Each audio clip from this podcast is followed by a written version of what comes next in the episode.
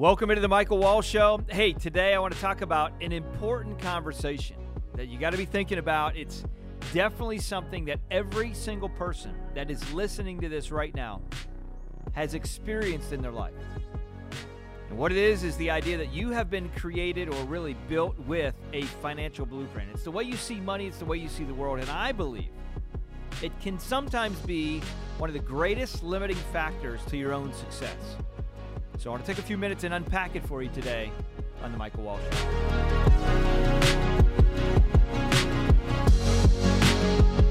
All right, your financial blueprint. So we all probably, or if you haven't, you will now, right, have heard in some capacity of a blueprint. Obviously, a blueprint is what you take a look at to build a structure, uh, or or it's it's a start of something where you're going to build or or design or create, right? An architect wants to see the blueprints for your home. The architect wants to be in a place where they're saying, hey, here's what this is going to look like. Let's tweak it and design it and room size and roofs and and all of these things, engineering and structural, to make sure that when you actually build the product, when you actually build the home, that it does what you want it to do and it looks the way you want it to look. But what you may not realize is that you have actually been given, right? Whether you wanted to be given or not, a financial blueprint. Now, the financial blueprint is simply the idea of just the way you see money.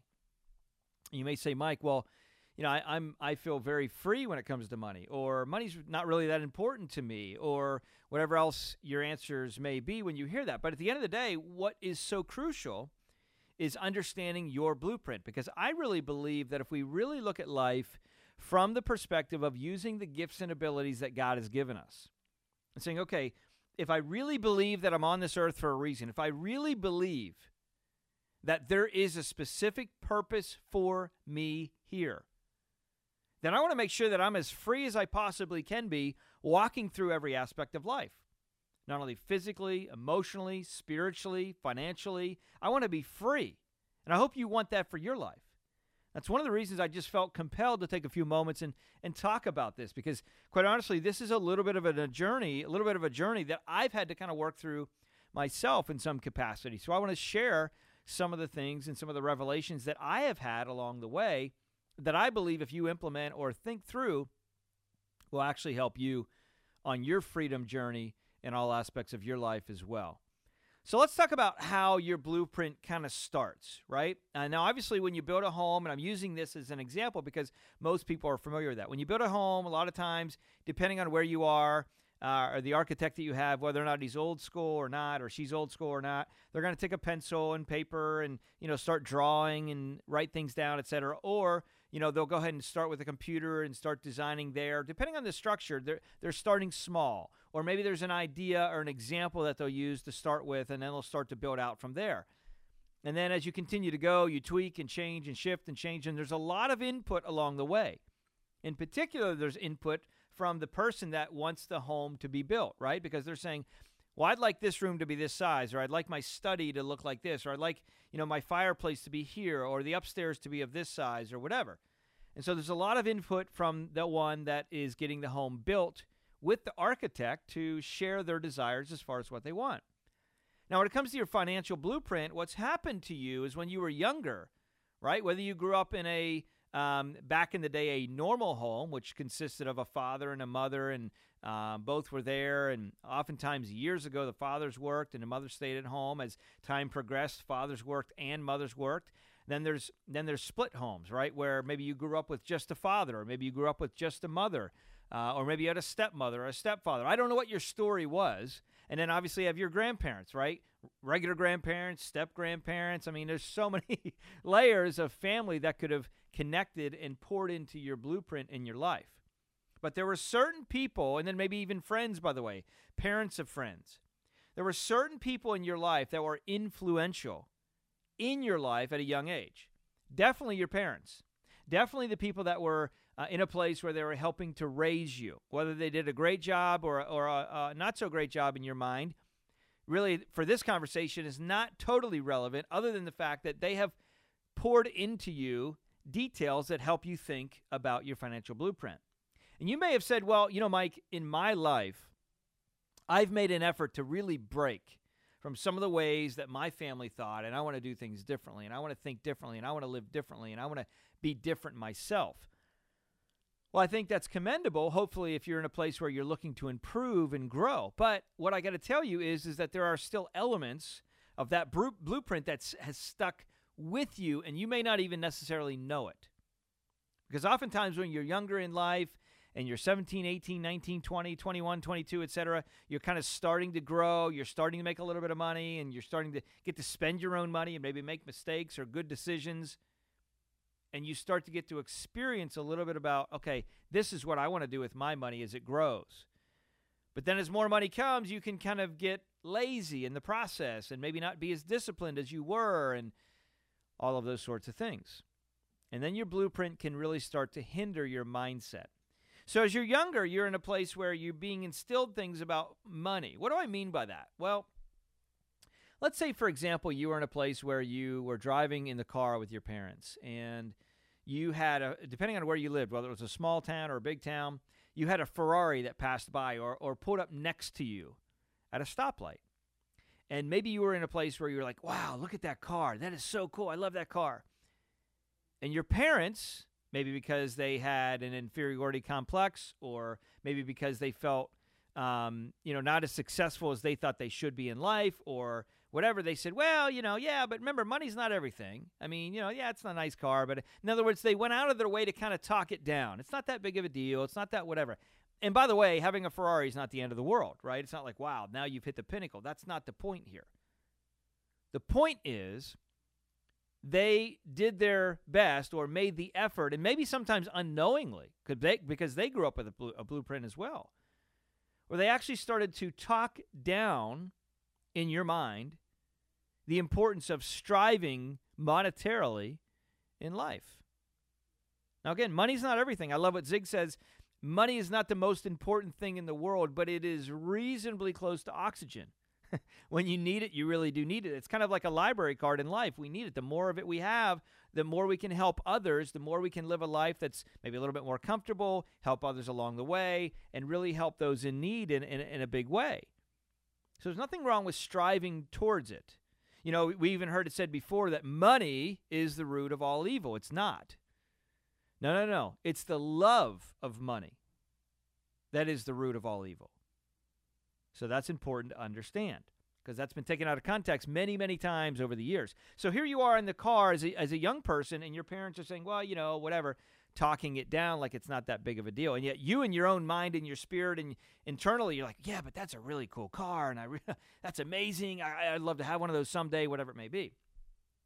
Or maybe you were driving down the street and um, you know, there was always some kind of an excuse when you went to the to the neighborhood that was the nicer end of town, or maybe you saw somebody on TV that you know had a lot of money, or they were in a situation where they they um, supported or gave a lot of money somewhere, and you know maybe your parents were like, "Well, it must be nice. I guess if you have a lot of money like that, you can do that, or it's easy for them, or you know they must have done something shady to get there, or you know whatever some of those comments that came out to kind of throw a dart or shoot an arrow at those with more.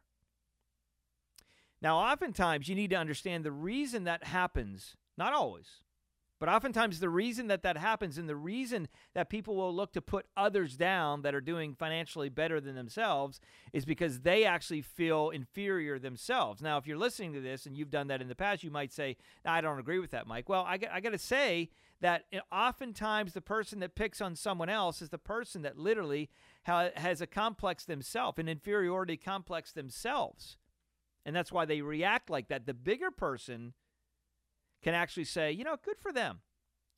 Wow, isn't that look at look at that. They worked so hard. I don't know what they do. I don't know what they did for a living, but they must have worked so hard that they literally were able financially to buy that. Now, whether you think it's important to have a car like that or a home like that or trips like that, vacations like that, really is irrelevant. But what is relevant is now the positioning from the parents are more in a place of saying, wow, that's really cool, instead of trying to always feel like you have to put a governor or a regulator on your kids, right? Or you had that experience, always feeling like anything that you wanted to kind of reach outside the box or reach for the stars or go just a little higher financially was repressed or almost talked down. Now, I know many of you, as you're listening to this, you've had some type of experience like that in your life. And I don't want to say that it's completely your parents' fault because they had a blueprint from when they were young as well. But I want you to I want you to take a minute and I want you to just think about that. Because now in your own mind, whether it's watching somebody on social social media, whether it's on Instagram, TikTok, you know, whatever it may be, you're watching people, influencers, and maybe you have the mindset that's like, man, that must be really nice or geez, I don't know, they must be, or they, I'm not sure, or you know, in other words, you're talking to other people, your friends, about people that have a greater level of success, financially, business wise, whatever, than you do.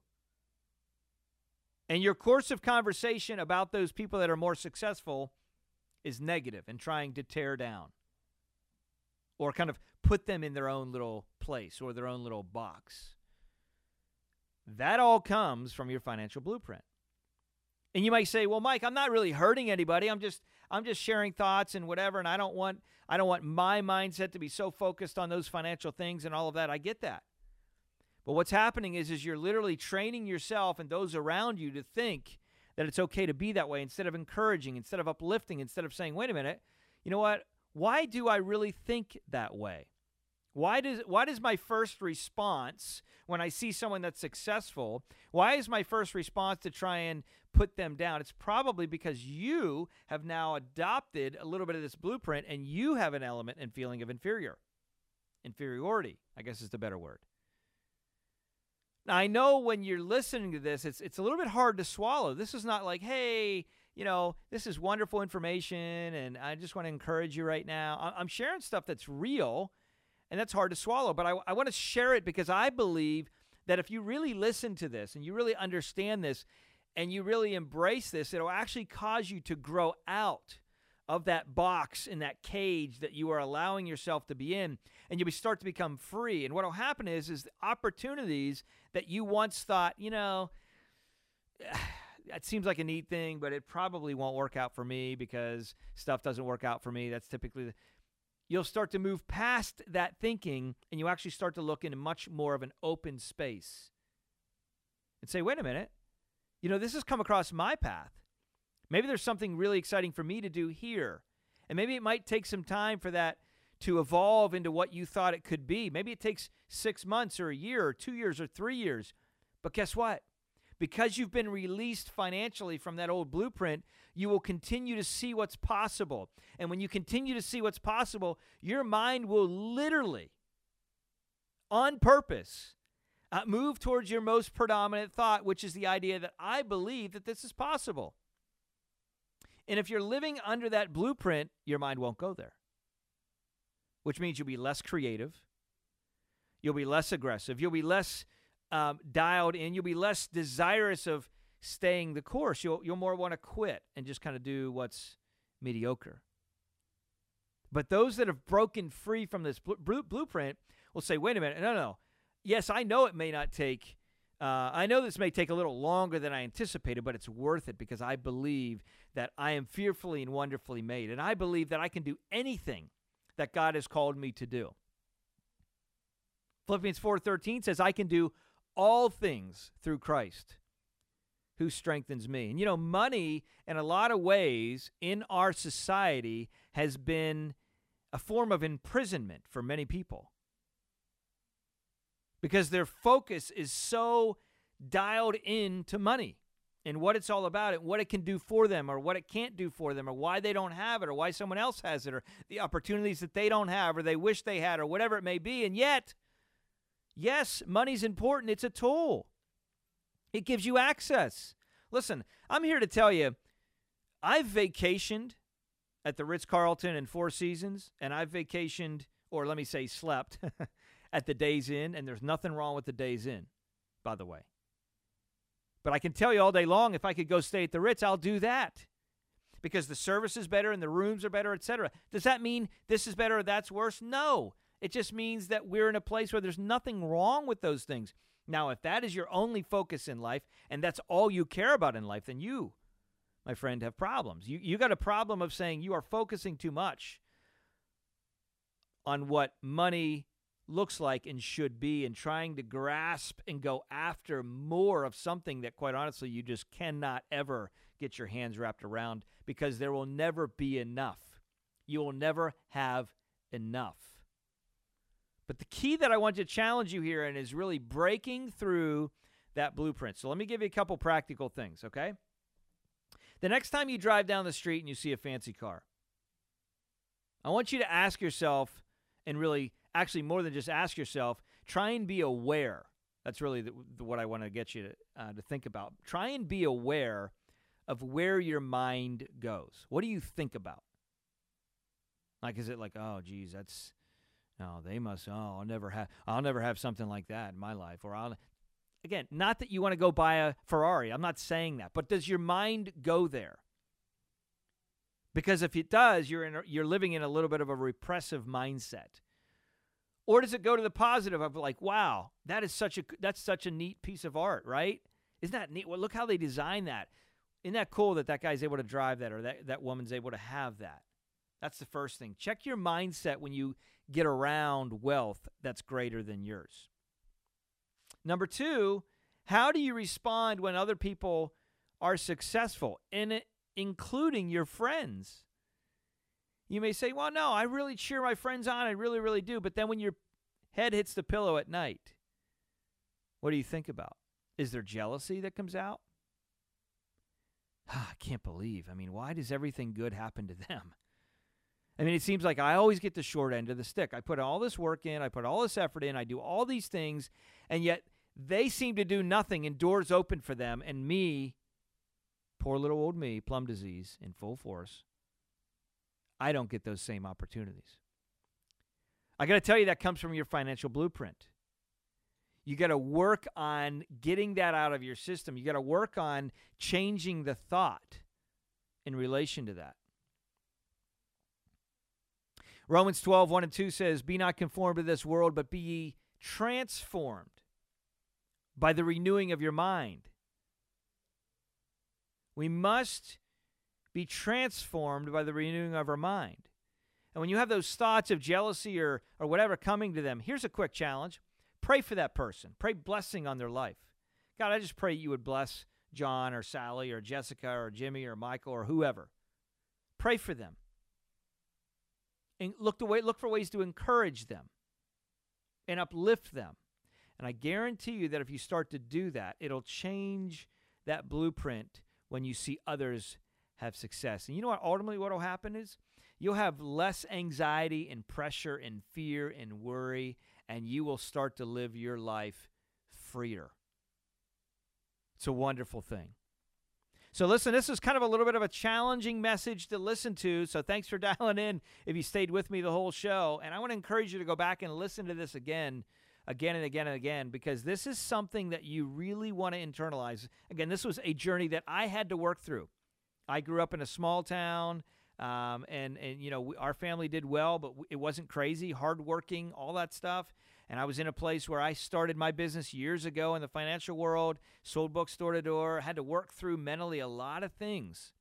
And I can tell you now that I am not slave to financial things. And by the way, I don't sit in a place where I say, I, got to go buy this or I got to go buy that. I'm more led by where is the need and where can we get involved? Where are some of the kids and children and, and people that are in slavery and all of these other things that we can get get involved with and be be helpful or, or be, be part of uh, creating a solution for? In fact, Go Live with Purpose is a nonprofit we're launching. And at some point in time, we're going to talk about you being part of the Purpose Army and joining us in the process of helping people around the country and in the world, for that matter, find their purpose. But I had to work through all of that. And I believe the financial blueprint that you have been uh, given has to be broken and redesigned. Just like if you would go buy a house that was built 50 years ago and you're like, okay, this is a great house, but we want to build something different. So you got to go to the architect and you got to redesign and blow out some walls and tear off the roof and put new plumbing and electrical and all kinds of stuff in and add to. And then finally, you get this new house. And how did that happen? Well, because you had to actually do some deconstruction with what was already there. So this is a process. And I want to challenge you to join me on the journey that I went through in your own life and do the same thing because I, I promise you, you'll become freer when you come out the other side. Hey, listen, take a minute and share this show on your cell phone with someone that needs to hear it, whether you're listening on YouTube or uh, podcast, whatever podcast app you like. And as always, my desire is to help you live on purpose so you can live with purpose. Be blessed. We'll talk to you next show.